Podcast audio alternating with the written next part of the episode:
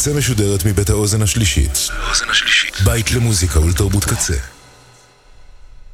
אתם עכשיו אתם עכשיו על הקצה. הקצה.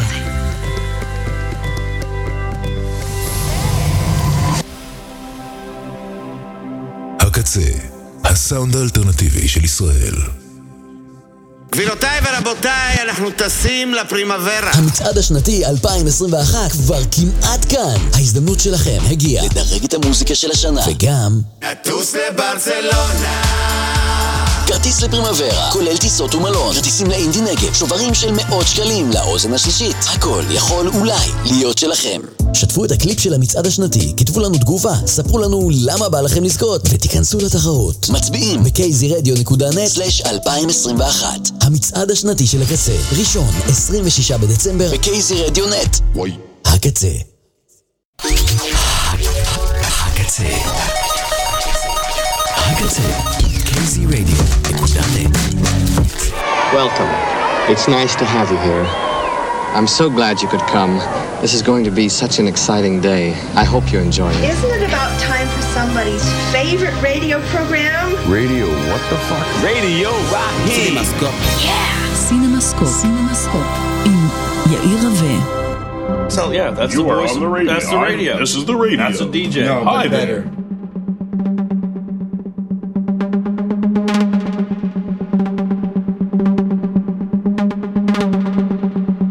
אהלן, שלום לכם.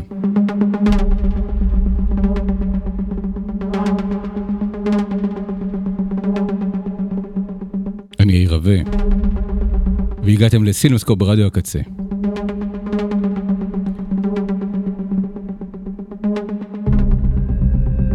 היום תוכנית מספר 318, 14 בדצמבר 2021, 10 בטבת תשפ"ב, עשרה בטבת הוא יום צום אה, בעם ישראל, יום הקדיש הכללי, וכדי לא אה, לשדר ב, בצום, אז אה, התוכנית היום מוקלטת, הקלטתי אתמול.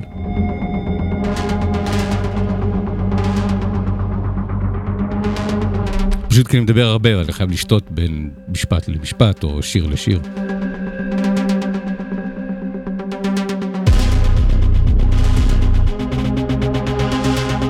את סינסקו ברדיו קצר עושים עומר סנש, בן אש, לאה שפיגל, בארי לבנת, תודה לאוזן השלישית, תודה לצוות האתר, לצוות המגזין, צוות התוכן, kzradio.net, תודה לקוואמי, תודה לכם.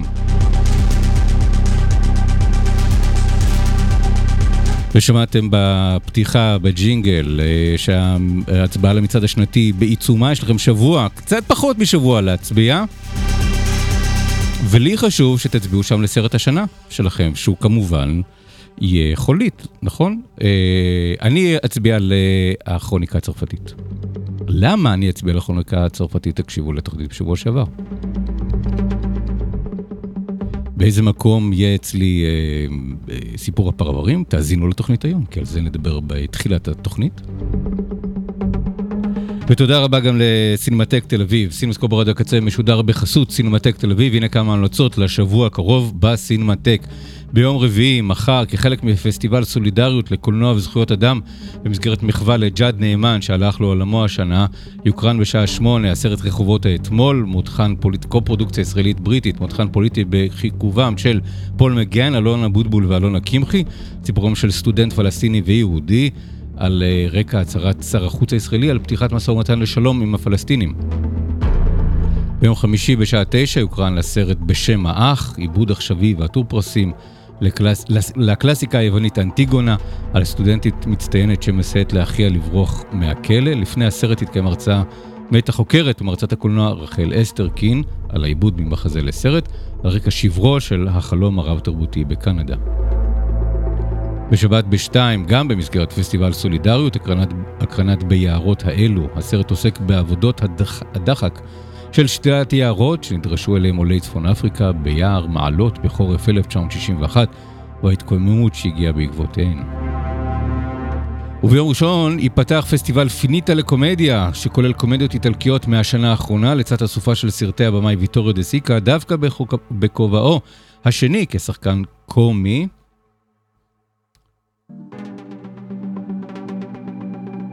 בשעה שמונה וחצי הפסטיבל ייפתח ביום ראשון עם הסרט השדים שלנו בבימויו של אלסנדרו קפיטני ובחיכובה של השחקנית הישראלית הדס ירון. אה, הדס ירון גם תהיה נוכחת בהקרנה למיטב ידיעתי, גם הבמאי אמור לבוא, אבל פתאום קורונה, מי, מי דמיין? קורונה? וגם אל תשכחו מחברות שחורות ויויאן, החלק הראשון מבין שני הסרטים של שלומי אלקבץ על אחותו רונית, עלה לכל מסחריות בסינמטק, זו יצירת מופת, לא לפספס. אני אדבר על, עליה כשיעלה החלק השני, אה, רונית. אה, אבל אני מסכים, זה סרט, יצירה מאוד מאוד משמעותית, דוקומנטרית, יוצאת דופן שצריך לראות, אה, אבל אני ארחיב עליה ב... בעלייה של החלק השני. כל הפרטים על כל מה שהזכרתי, וסרטים נוספים, וכרטיסים, באתר של סינמטק תל אביב, cinema.co.il.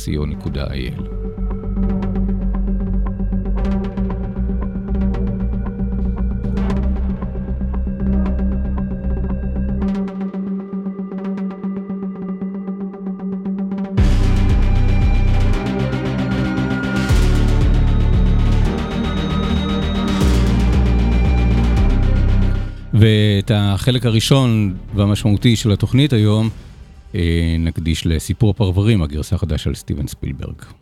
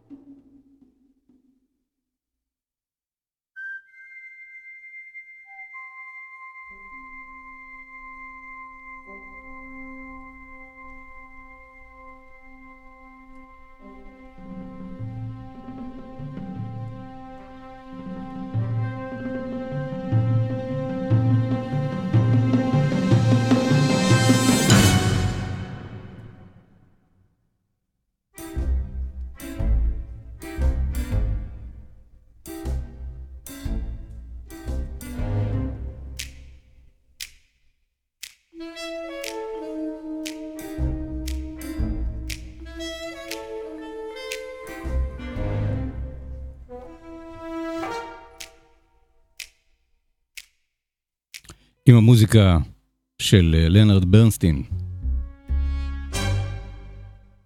ששומרה בקפדנות מעוררת הערכה והערצה על ידי הצוות המוזיקלי אה, של ספילברג, עוד רגע נדבר עליו.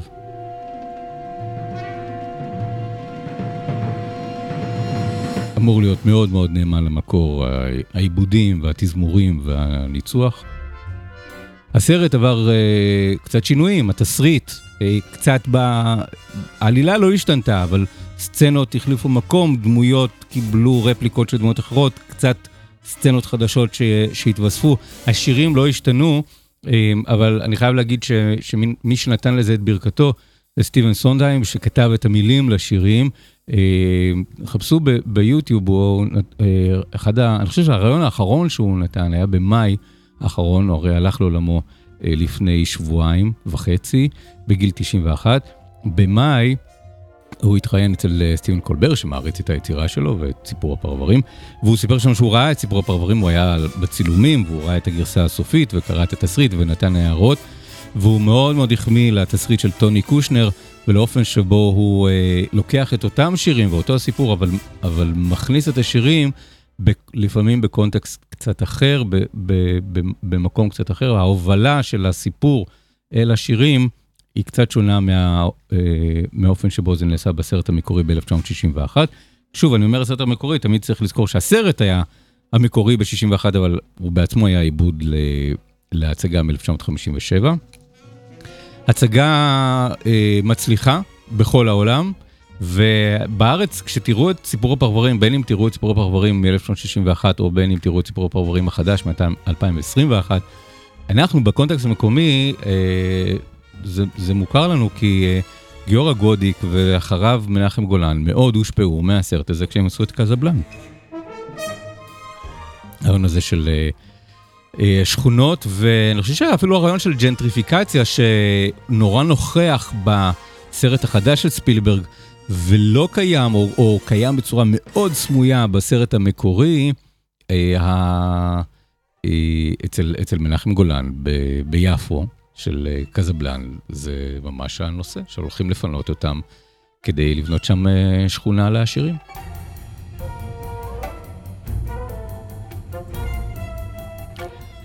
יש הרבה תעלומות לגבי הסרט הזה, מה פתאום ספילברג, שהוא באמת בן אדם שעושה מה שבא לו, אבל הוא תמיד יש לו חושים מאוד אה, חדים מבחינת אה, בחירת חומרים, אבל עושה סרט אה, שבאמת כנראה סיפור האהבה שלו עם היצירה הזאת, בדרך כלל כשאנחנו נותנים ביקורת על, על סרט, אז זה בסמוך ליציאה של הסרט, אז, אז לא תמיד מדברים על הצלחה או כישלון של הסרט, אבל פה אנחנו מדברים על הסרט חמישה ימים אחרי שהוא יצא בישראל ובעולם. ומדובר בפלופ, הקהל לא בא. אני חושב שהוא סרט פנומנלי, אני חושב שזה סרט נפלא, יש לי גם הסתייגויות, צריך לדבר עליהן, אבל, אה, אבל מבחינה קולנועית הסרט הוא פשוט אדיר. אה, באמת פאר, פאר הקולנוע, אבל קהל לא מגיע, לא, לא, אה, לא בעולם ולמיטב ידיעתי גם לא כל כך בארץ. אז כן, קורונה, אומיקרון, וריאנט חדש, אבל לצורך העניין, ביום רביעי עולה ספיידרמן החדש, ונסו להשיג כרטיסים לספיידרמן החדש ביום רביעי. אין. כלומר, יש, אבל כמעט ואין. אבל אה, אז, אז הקהל בא, אה, הקהל הצעיר מגיע, הקהל אה, של סיפור הפרברים, שחשבו שהוא יהיה אמור להיות צעיר, אבל הקהל לא הגיע לסיפור הפרברים, סרט לא תקשר עם קהל היעד שלו.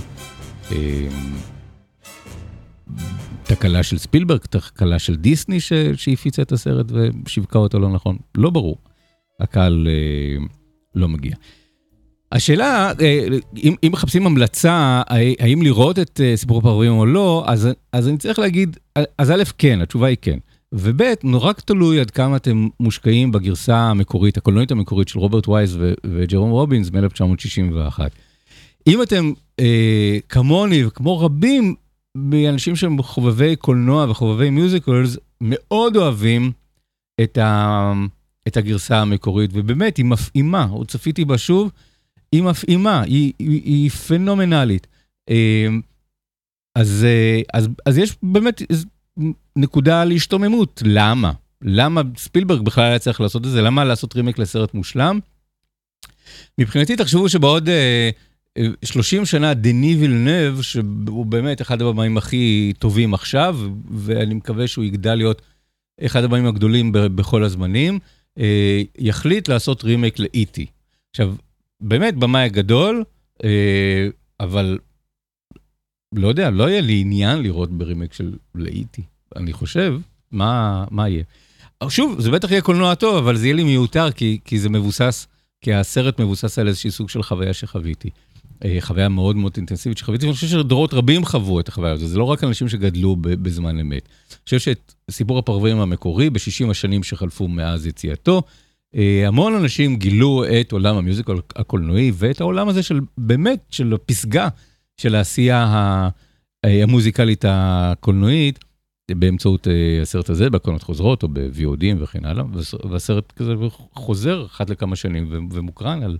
על מסך גדול. ההצגה חוזרת אחת לכמה שנים ועושים לה עיבודים בתיאטרון. אני ראיתי, ב, אני חושב שבעשר השנים האחרונות, שתי uh, גרסאות במה בתל אביב של uh, מושקעות ויפות של uh, סיפור הבר, הפרברים. כלומר, הסרט הזה הוא לא, הוא לא גל משהו נידח, הוא גל משהו נורא נורא נוכח ונורא משמעותי.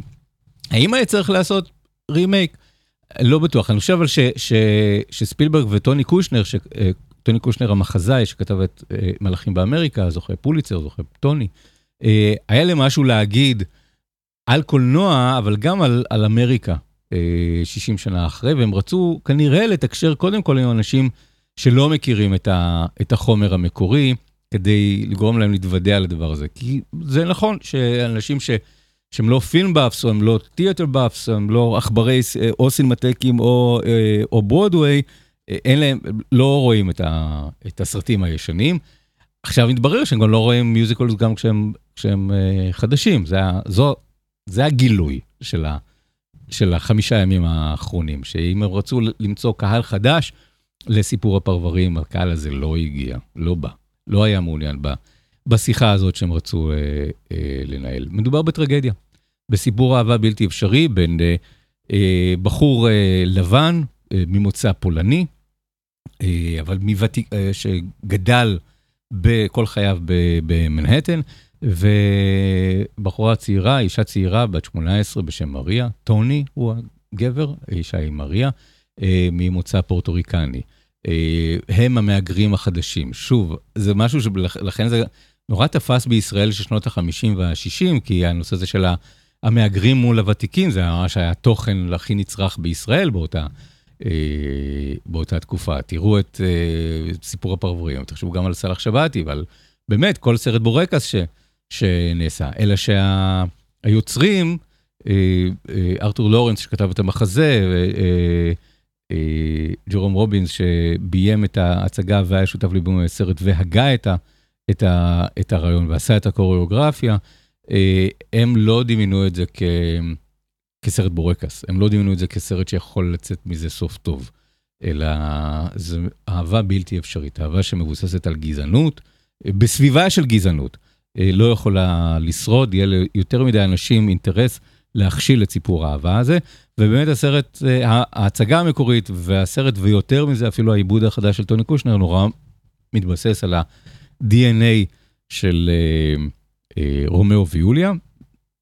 יש שינויים, אבל יש את הביטים שהם, שבהם אנחנו אמורים מאוד לזהות את הרפרנס לרומאו ויוליה, כמו סצנת המרפסת, והנוכחות של... אה, בית המרקחת, אה, ה drugstore, אה, דוק בסרט המקורי, ולנטינה בסרט החדש. אה, העניין הזה של משהו, כן? ללכת לבית המרקחת, יש, יש עניין גם פה וגם, וגם פה. אז, אז, אז, אז אני חושב שמהבחינה הזאת הקולנוע הישראלי היה נבון יותר, כי הוא הציע חלופה אידילית, אופטימית, לסיפור שבבסיסו יש גזענות או, או, או שנאה הדדית או איבה הדדית, אבל אני חושב שהיוצרים של, של סיפור הפרברים המקוריים לא רצו, לא רצו לספר מעשיות, אני מניח, ורצו שזה ייראה ריאליסטי, בתוך זה שרים ורוקדים, שהסיפור הזה הוא בלתי אפשרי, ולכן זה טרוגדיה. אבל בסרט המקורי יש איזושהי סוג של תקווה.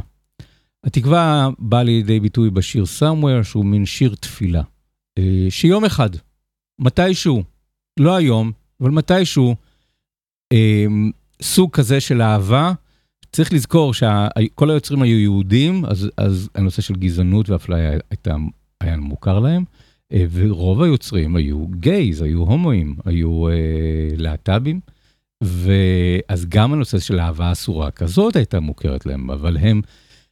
הם, הם פיללו שיום יבוא, זה השיר סאומר, וזה יהיה לגיטימי. במידה מסוימת מה, מהצד הזה זה, זה נכון, אבל, אבל uh, מהצד הגזעי דווקא, הנושא של uh, המתח בין הלבנים ובין הלא לבנים, הפורטוריקנים, או כמו שהם קוראים לעצמם האנשים החומים, שלא לדבר על האנשים השחורים, איכשהו זה רק כל פעם מגיע לאיזשהו סוג של שיא חדש של, של נפיצות. ו... ואני חושב שעל זה הסרט של, של ספילברג ו... וקושנר, שהם עושים סרט 60 שנה אחרי, והסרט הזה עצוב פי 100 מהסרט המקורי, כי הוא אומר, הוא לא שאין עתיד ואין תקווה, אלא אין, אין, כלומר, זה כבר, זו כבר אקסיומה, 60 שנה ולא השתנה כלום. אז זה גם לא ישתנה. ולכן השינוי הזה, מצד אחד יש באמת איזשהו משהו שהוא מחוספס יותר בסרט הזה, שמעוגן ב... ברחובות של, אה, של, של upper west side במנהטן, של, של סוף שנות ה-50, תחילת שנות ה-60. אה, אני שוב מזכיר, בגרסה של רוברט וייז זה נפתח ברחובות, באמת סצנה מאוד יפה, ממש סצנת מחול ברחובות אה, ניו יורק, אבל שאר הסרט יש בו יותר תחושה של במה ואולפן, משהו יותר מלאכותי.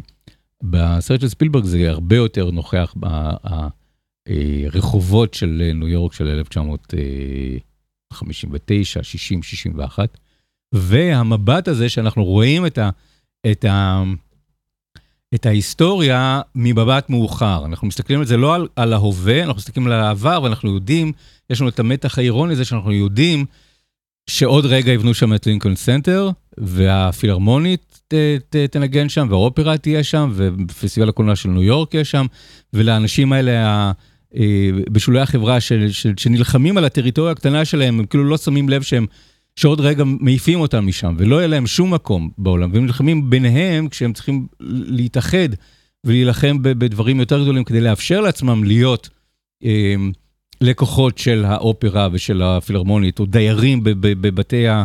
אה, בבתים היקרים, היוקרתיים, לעשירים שיהיו שם, אבל הם, הם, הם לא רואים את זה, ואני חושב שהאירוניה הזאת, האירוניה הטראגית הזאת, אה, היא זו שנוכחת ב, ב, בסרט הזה, מבלי לשנות, כמעט לא לשנות את המילים של השירים, וככה להזכיר לנו שה, שהטקסט המקורי שכתב סטיבן סונדהיים והמוזיקה המקורית שכ, שכתב אה, אה, לנרד ברנסטין, הם, הם, הם על זמניים, הם, הם נבואיים, כל, כל מה שהם כתבו עדיין רלוונטי, וזה מה שעצוב, שזה לא התיישן, החומר הזה. החומר הזה הוא עדיין, הם שרים על אמריקה, וזה עדיין שיר עצוב על אמריקה של פערי אה, מעמדות, על בסיס, אה, לא רק על בסיס אה, הכנסה, על, על בסיס מבטא וצבע עור.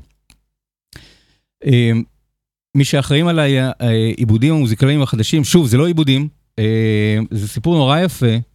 אה, אה, סטיבן ספילברג פנה לשותף הרגיל שלו, לג'ון וויליאמס, שיהיה המנהל המוזיקלי של הסרט, שינצח על התזמורת ושיהיה אחראי על התזמורים והכל זה, וג'ון וויליאמס אמר לו, תקשיב, זה נורא יפה שמישהו כזה אומר, עם כל הכבוד, יש אנשים מומחים ממני. יש שני אנשים שהם יותר מומחים ממני בדבר הזה. אחד זה גוסטבו דודמל, המנהל המוזיקלי של המנצח הראשי והמנהל המוזיקלי של הפילהרמונית של לוס אנג'לס, שעשה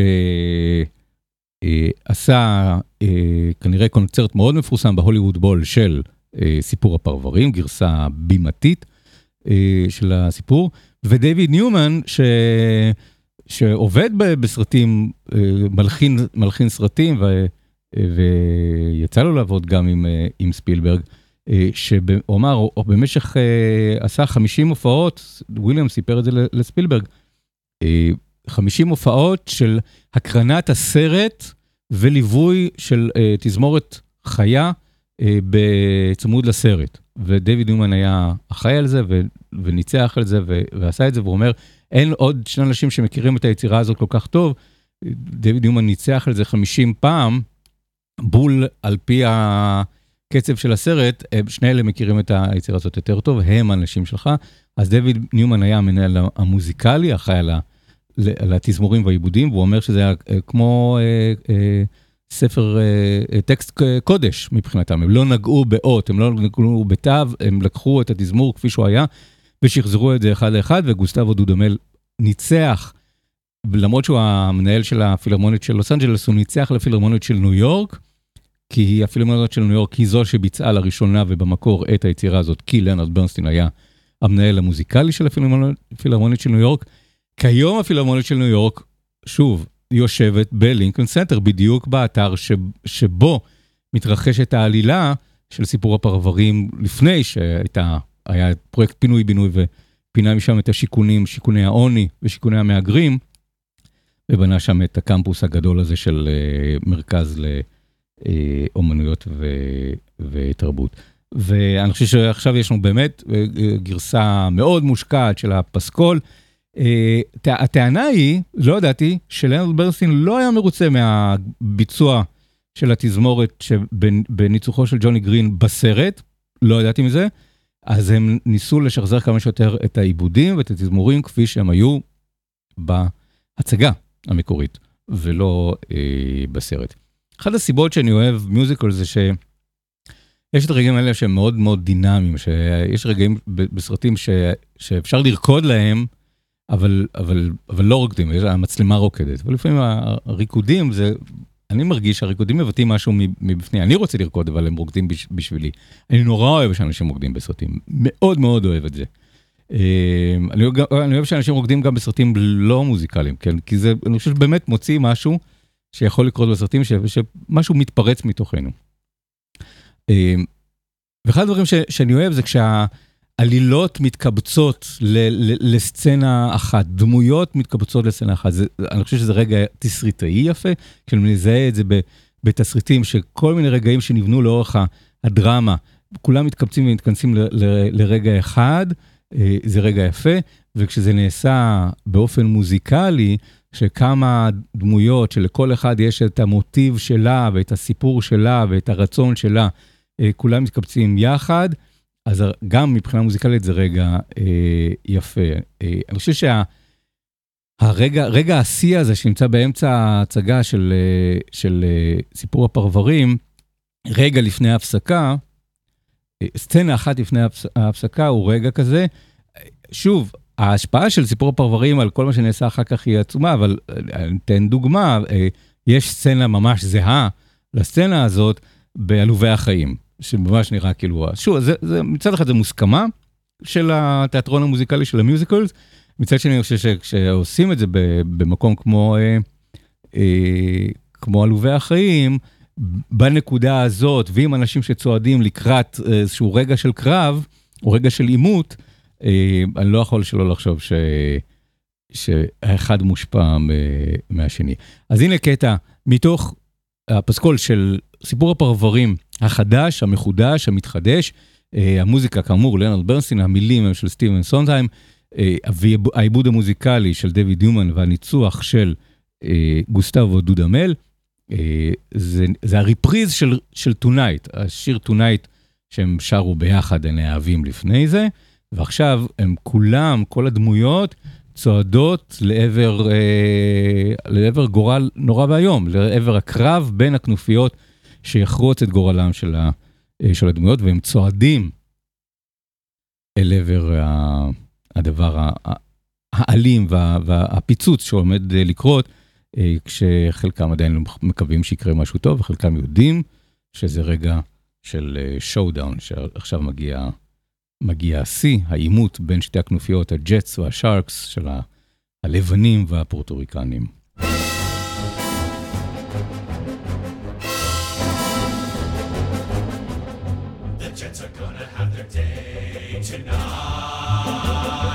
Jets are gonna have their way tonight.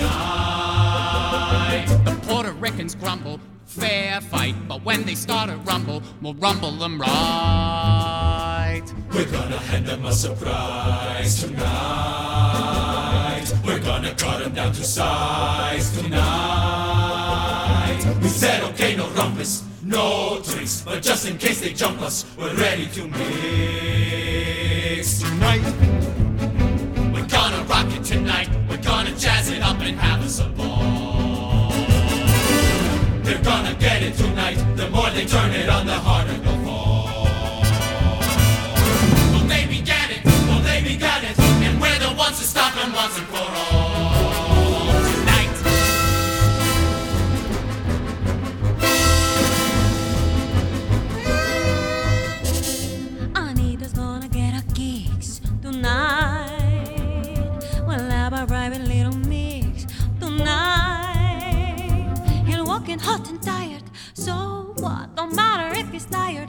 long as he's hot.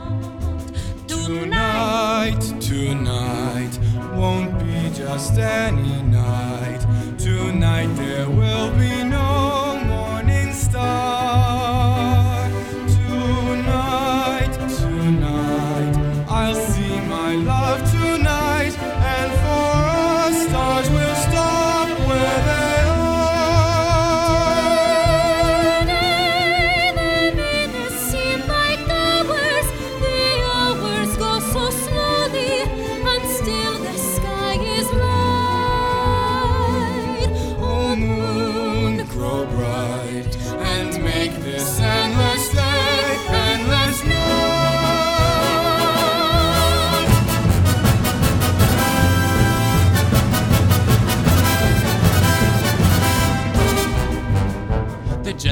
Coming out on top tonight. We're gonna watch Bernardo drop tonight.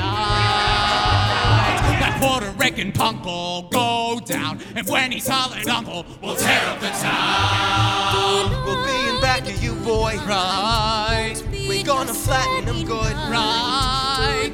Womb the tomb, Sperm the worm. and then we'll have us a ball tonight. We're gonna rock it tonight.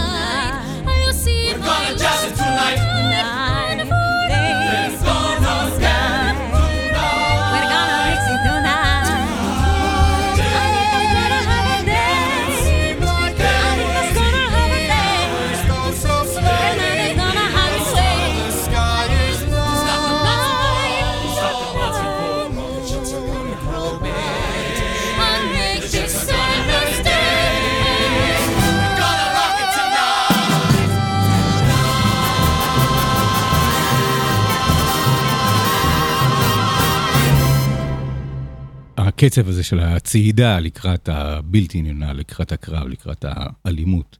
אה, עוד רגע מאוד יפה מוזיקלי אה, שיש ב, בסרט, שוב, שינוי מהסרט המקורי, אבל, אבל כנראה חזרה ל, לרעיון, אה, לרעיונות המוזיקליים שהיה, שהיה, שהיו בהצגה. גם, רגע, אם כבר משחזרים, אז, אז באמת הם עשו עבודה מאוד יפה של שחזור. הם מצאו קטע מוזיקלי שלא מופיע בסרט ושכן היה בהצגה המקורית, במיוזיקל המקורי, והם מצאו איזושהי דרך, אה, נורא רצו להכניס את זה, כי זה קטע יפה, שהלחין לנרד ברנסין, ושאני חושב שבאמת אה, 60 ומשהו שנים אנשים לא שמעו את, ה, את הקטע הקטן הזה.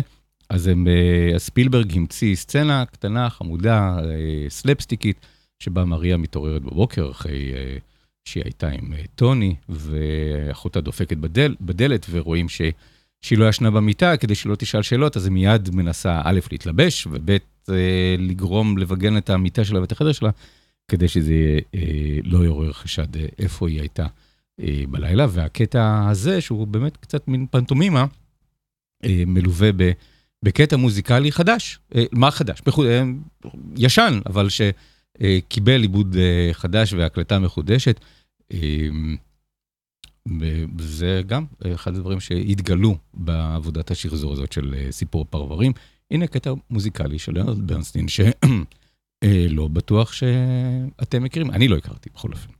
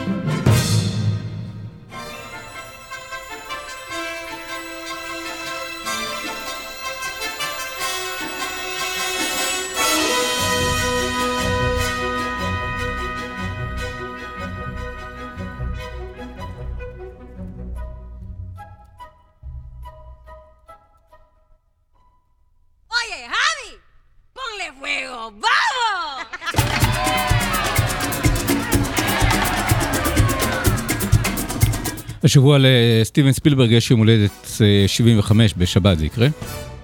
אז מזל טוב. ואני חושב על זה, אני, אני אומר גם, אם לא הייתי מכיר את, ה, את הסרט המקורי, הייתי מתלהב מהסרט הזה הרבה יותר. באמת, מבחינה קולנועית הוא פנומנלי, אני לא חושב שיש במאי כיום שיודע להרים כזאת הפקה שתהיה גם מושקעת מבחינת התלבושות, הדיוק, הסטים, וגם שהבימוי, הרגש, המוזיקה, תנועת המצלמה, כל האלמנטים האלה שעושים קולנוע, הכל יהיה ברמה כל כך גבוהה וכל כך דינמית וכל כך אנרגטית, ושיהיה לזה גם משמעות חברתית ומשמעות אישית עבורו. הסרט מוקדש לאבא שלו, אה, ארנולד אה, ספילברג, ש... שנפטר בגיל 103 באוגוסט שעבר, כלומר כשהוא התחיל לעבוד על הסרט, אבא שלו עוד היה בחיים. ואני מקווה שאולי אבא שלו זכה לראות את הסרט לפני, לפני מותו, כי הסרט היה אמור כבר להיות גמור באוגוסט שעבר, אבל הוא נדחה בשנה בגלל, אה, בגלל הקורונה. אה, אבל הסרט מוקדש for dead, כאילו שהאיש שגרם לו לאהוב את סיפור הפרברים, ושלקח אותו להצגה ושלקח אותו לסרט. הסרט יצא כשספילברג היה בן, אה, בן 15, נכון? כן. אז... אז אני, אז אני מבין מאיפה הוא בא, את הצד החברתי, הצד הפוליטי, הצד האישי, הצד הביוגרפי, אה, הרעיון לעשות את זה. אה, אז אני גם אומר, וגם כתבתי שספילברג לא היה צריך לעשות את זה, בשביל מה לגעת ב, ב, בסרט מושלם, אבל כשאני חושב על זה, לפני כמה שנים הייתה בקאמרי אה, הפקה מאוד יפה שביים צדי צרפתי אה, עם משין קליינשטיין ועידו אה, רוז... לא, אה, איך קוראים לו? רוזנבלום? לא עידו. אה, סליחה, לטוני אה, של הקאמרי, אה, שכחתי את השם, אבל... אה, וזה באמת הייתה הפקה יפה, ואף אחד לא שאל למה צריך לעשות עוד פעם את, את סיפור הפרברים. ברור ש, שבתיאטרון אין הנצחה של, של חומרים, ושבתיאטרון אחת לעשר שנים, עשרים שנה, מעלים את הקלאסיקות הגדולות, המסחריות, הפופולריות או יצירות המופת. בהפקות חדשות, וגם מחפשים את הדרך קצת לחדש ולהביא את זה משהו שיהיה אה, לא רק בליהוק, אלא גם במשמעות שהוא יהיה יותר קרוב ל, לימינו ולעולם שלנו, זה לגיטימי, זה, זו אמנות העיבוד, ולכן, ובתיאטרון זה לגיטימי. בקולנוע אנחנו קצת יותר חסרי סבלנות לזה, קודם כל כי בקולנוע הסרטים נשמרים, ואין לכם, אם שבוע שעבר היה את סיפור הפרברים בסינמטק, ויש לכם, אם יש לכם VSVOD, אז יש את סיפור הפרברים ב-VOD שלכם, המקורי, לצפייה מיידית. אבל אני חושב שלפעמים יש סרטים ש... שאפשר, יצירות שאפשר לחזור ולבקר אותם אה, ולעבד אותם מחדש, ואני אומר את זה גם לעצמי, כי גם אני כזה אמרתי, בשביל מה ספילברג היה צריך להיות ממש, באמת, ספילברג עובד הרבה על הרבה דברים במקביל, ולא כל הפרויקטים יוצאים לפועל. יש פרויקטים שהוא מעביר לאחרים, יש פרויקטים שפשוט נעלמים. ובאמת קיוויתי שהפרויקט הזה לא יוצא לפועל. שמשהו יגרום לו להתבטל.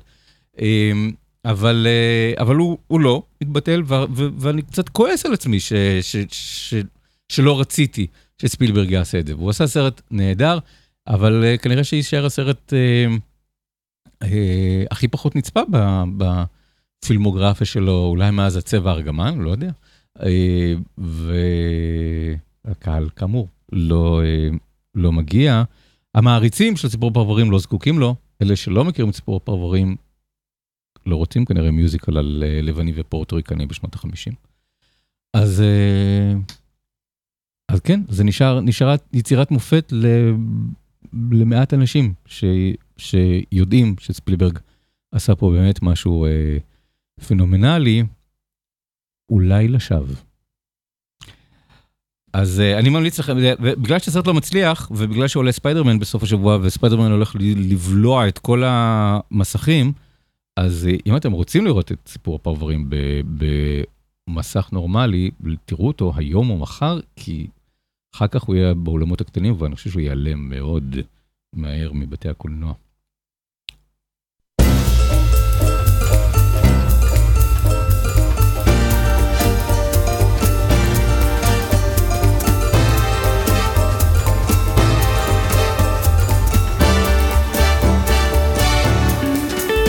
ואנחנו עוברים לסרט הבא.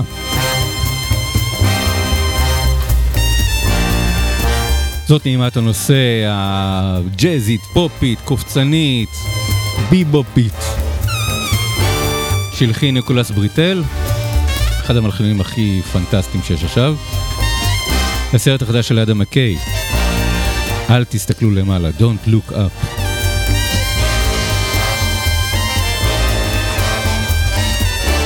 זוכרים שבשבוע שעבר כשדיברנו על הכרוניקה הצרפתית של uh, וס אנדרסון, uh, אמרתי בשורת המשתתפים, מי משתתף? כולם, כל השחקנים. אז כל מי שלא היה שם נמצא פה. כלומר, בשני הסרטים האלה פחות או יותר יש לכם את כל הוליווד. חוץ מטימותי שלמה שבאופן יוצא דופן נמצא גם פה וגם שם. לא יודע איך הוא, איך הוא עושה את זה. בתפקידים קטנים.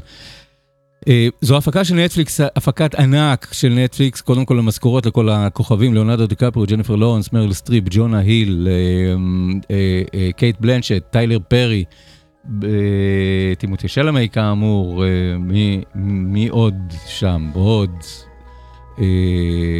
המון הופעות אורח קטנות. בסרט שמתחיל בזה שג'ניפר לורנס היא אסטרונומית, דוקטורנטית לאסטרונומיה באוניברסיטה נידחת וזניחה במישיגן, ובמשמרת שלה מול המקם היא מגלה כוכב שביט שנמצא בדרך אל כדור הארץ במסלול פגיעה. היא מיד מודיעה למנחה שלה לדוקטורט, לונרדו דקפריו, והם מעדכנים את נאסא, נאסא... מעדכנת את הבית הלבן, ומפה מתחיל סיפור שלם של בו המדענים רואים בעיניים אה, כוכב שביט בדרך לכדור הארץ, עוד חצי שנה הוא יפגע בכדור הארץ, ומה יעשו כל האנשים שילמדו על הדבר הזה שזה הולך להגיע. אה, אז גם בנאסא, מינוי פוליטי של הנשיאה, וגם אה, בבית הלבן, הנשיאה, מריל סטריפ מגלמת את הנשיאה, שמינתה את הבן שלה להיות... אה, ראש צוות הבית הלבן, ג'ונה היל, מין תחושת טראמפ, אבל כנראה כדי שלא יגידו טראמפ אז, אז, היא, אז זאת אישה. מישהי שמנסה לחשוב איך, א', או להתעלם מזה, או לנצל את זה לצרכיה לקראת הבחירות באמצע כן, אמצע הקדנציה. אבל לרגע אין מחשבה על טובת האנשים, אלא רק על טובת ה... הנסיעה והסקרים והתורמים והמפלגה. היא מודה למפלגה לפני שהיא מודה לה, אה, אה, לקהל שלה. אה, זו סאטירה, זו סאטירה פוליטית מאת מישהו שבמקור אדם מקיי התחיל כשותפו של וויל פרל בסרטים כמו אנקרמן, אבל בסרטים האחרונים שלו הוא עשה את מכונת הכסף ואת סגן הנשיא. והאיש באמת, אמנם מגיע מחדר הכותבים של Saturday Night Live וכותב מערכונים, אבל האיש באמת מתעניין, אני חושב שבמנגנונים, והוא אמר את זה בריאיון, רעיון מאוד יפה, שהוא אמר שהוא לא חושב ש, שדברים משעממים, אני חושב שהרבה פעמים אה, דואגים לתווך לנו את הדברים החשובים באופן משעמם כדי שלא נתעניין בהם. הוא אומר, המשבר הסאב פריים, רצו של, שלא נדע במה מדובר. אבל אפשר לספר את זה בצורה מעניינת, וזה מה שהוא עשה במכונת הכסף, והוא זכה על זה באוסקר יחד עם צ'ארלס רנדולף, בן זוגה של מילי אביטל, בפרס על תסריט מעובד באוסקר. ואז עושה את סגן הנשיא, על האופן, על הנשיאות של ג'ורג' בוש, ועכשיו הוא עושה סרט שהוא כאילו סרט פנטזיה, מדע בדיוני, או עתידני, על משהו שעתיד לקרות, אבל הוא נורא מבוסס על ההיגיון הזה של איך נראית אמריקה ב, בימינו, ואולי לא רק אמריקה, ש, שבה יש עובדה ברורה, ואיך גם הפוליטיקאים וגם התקשורת, ובעקבות זאת גם הקהל, מצליחים להתעלם מקיומה של אה, עובדה מדעית מוצקה. עכשיו, זה מעניין כי, כי הסרט נכתב אה, כבר לפני כמה שנים, פרמונט הייתה אמורה להפ, להפיק את זה.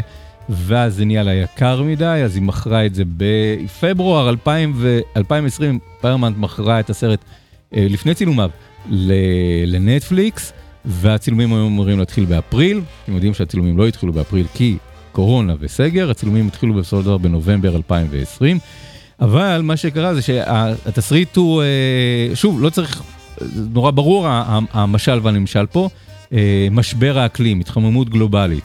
אה, המדענים אומרים משהו ברור, הפוליטיקאים אומרים, נו, אפשר לפרש את זה לכאן, אפשר לפרש את זה לכאן, אנחנו, נ- נ- את- אתם מדענים מ... מאוניברסיטה זוטרה, נבקש חוות דעת חלופית ממדענים מאוניברסיטה יותר יוקרתית. אה, נטשטש את זה, נעלים את זה, נדחה את הפגישה איתכם כי יש פגישות יותר חשובות לגבי המועמד אה, ל, אה, לבית המשפט העליון. כל הדברים שהכל נראה כאילו שאדם מקיי ישב וכתב אה, סטנוגרמה של, של, אה, של מחזור החדשות בארבע השנים אה, האחרונות, אה, ודחף את זה לתוך הרעיון הזה שזה לא אה, משבר האקלים, כדי לא להפוך את הסיפור, הסיפור לסרט פוליטי, אלא על כוכב לכת. כי הכוכב לכת, רואים את זה, לא כוכב לכת, סליחה, כוכב השביט, רואים אותו בא, רואים אותו בעיניים. לא צריך להיות מדען, לא צריך להיות זה, אפשר פשוט להסתכל למעלה, ומפה מגיע השם הסרט, שהנסיעה והמפלגה שלה יוצרים את הקמפיין Don't look up, אל תסתכלו למעלה, אה, כי הימין, השמאל הליברלי, אה, רוצה שתסתכלו למעלה ורוצים להפחיד אתכם ורוצים אה,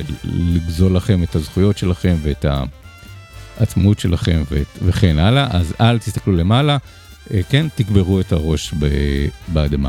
ומה שהיה אמור להיות משל על התחממות גלובלית או על משבר האקלים, במהלך 2020 הפך להיות באמת כאילו מילה במילה אה, משהו שעוסק במשבר הקורונה.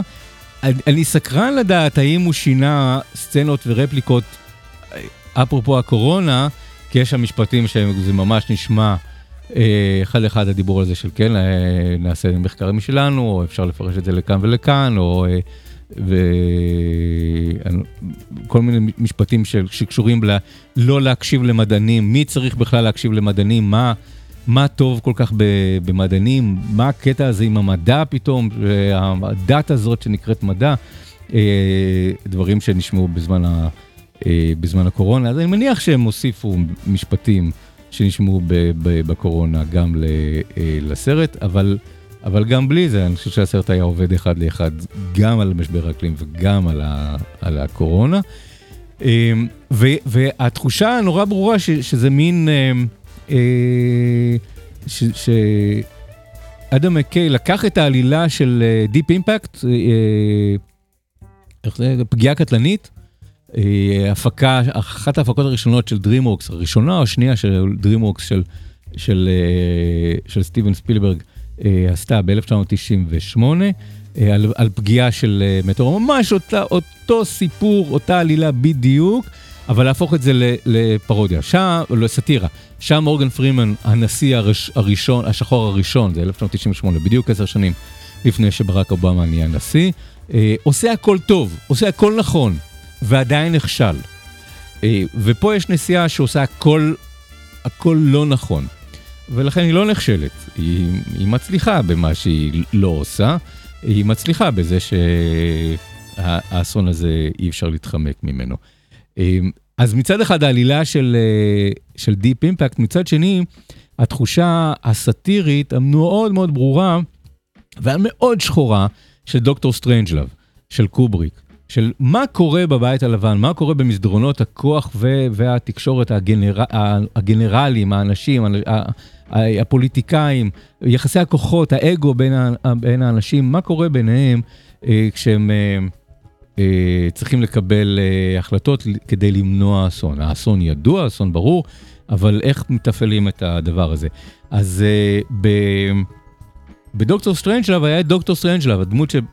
השלישית שמגלם פיטר סלרס, אה, אחד המדענים של, אה, של היטלר, שנמצא בכיסא גלגלים, אה, עם דיבור משונה, והוא זה שנותן את הרעיון הזה שהוא בעצם סופו של הסרט, של, שסוף העולם זה לאו דווקא דבר רע.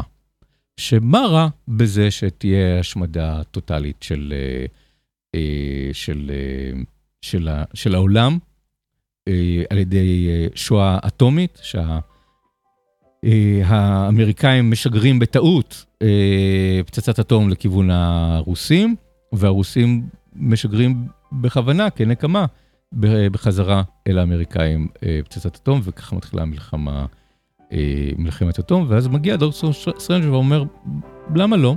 זה בעצם לא רעיון רע, להשמיד את האנושות, ואולי להתחיל אה, את הכל מחדש, לבחור את האנשים הטובים ביותר ואת הנשים היפות ביותר, ולהתחיל לאכלס את, ה, את העולם מחדש.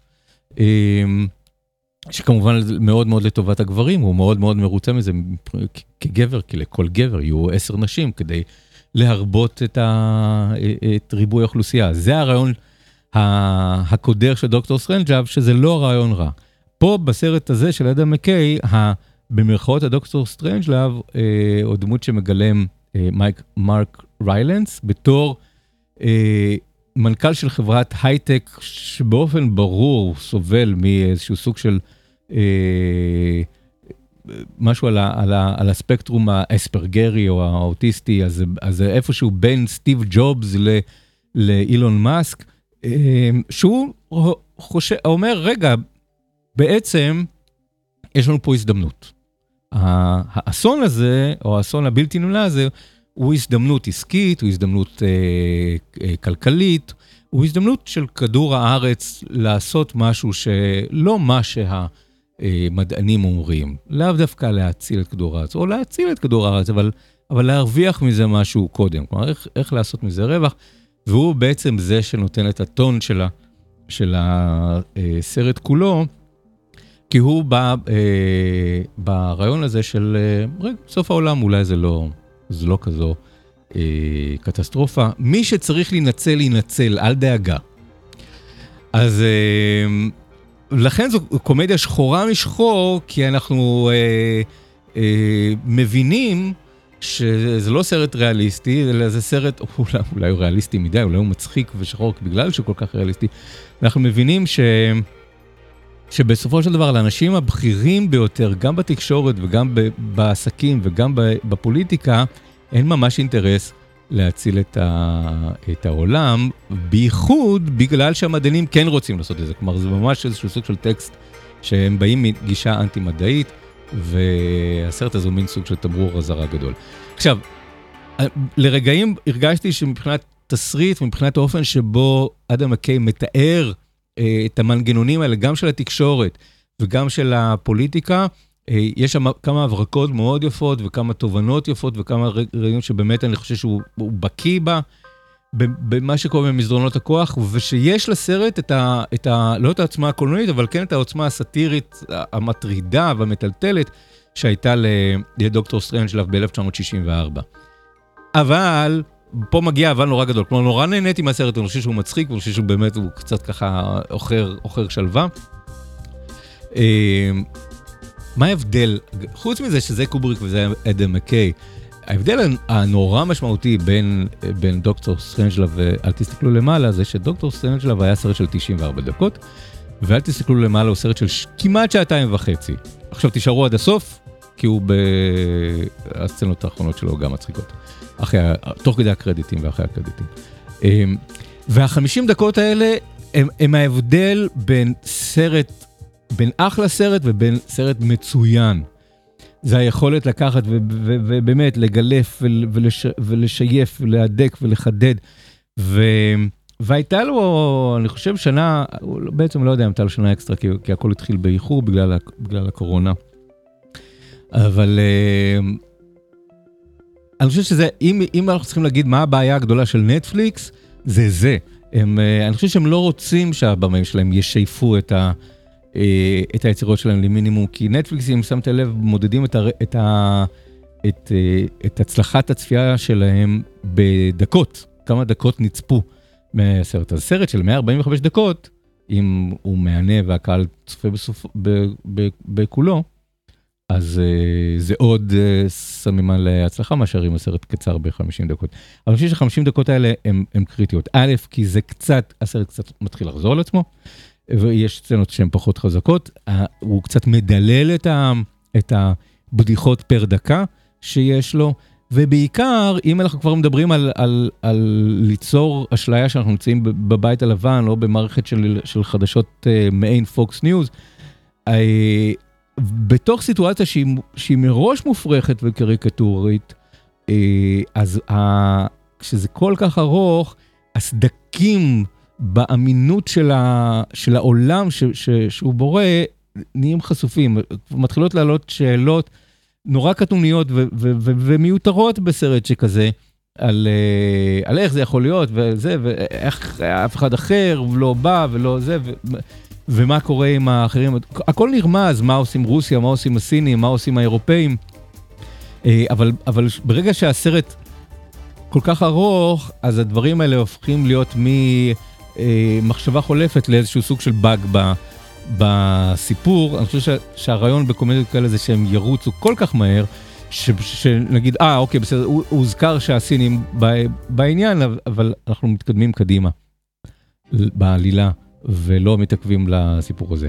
אז אני חושב שזה, שזה פוגע גם ב- ב- ב- בבניית העולם של, של הסרט האורזון. ממש הייתי רוצה אה, שהסרט הזה היה מחכה עוד, עוד כמה חודשים, ו- ו- ומצטמצם ונערך, ו- ו- ו- ו- ו- באמת נהיה הרבה הרבה יותר uh, מהודק.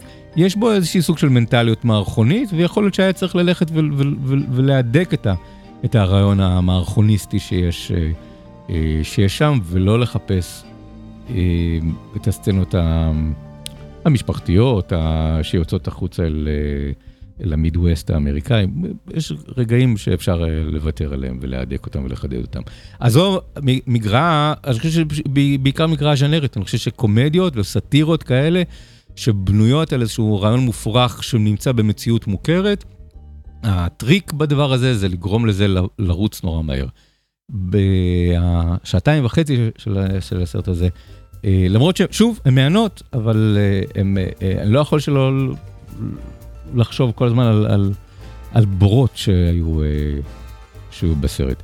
ויש גם שיר חדש של אריאנה גרנדה, אני לא נשמע אותו, ואנחנו נסיים עם שיר חדש מתוך הפסקול של, של Don't Look Up, של אדם מקיי, שיר חדש של בונייבר. ואיתו אנחנו נסיים תוכנית של סינסקו ברדיו הקצה.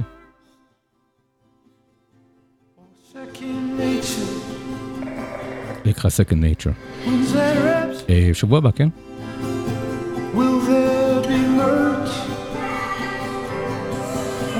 Mother? She was a stunner. Can we picture?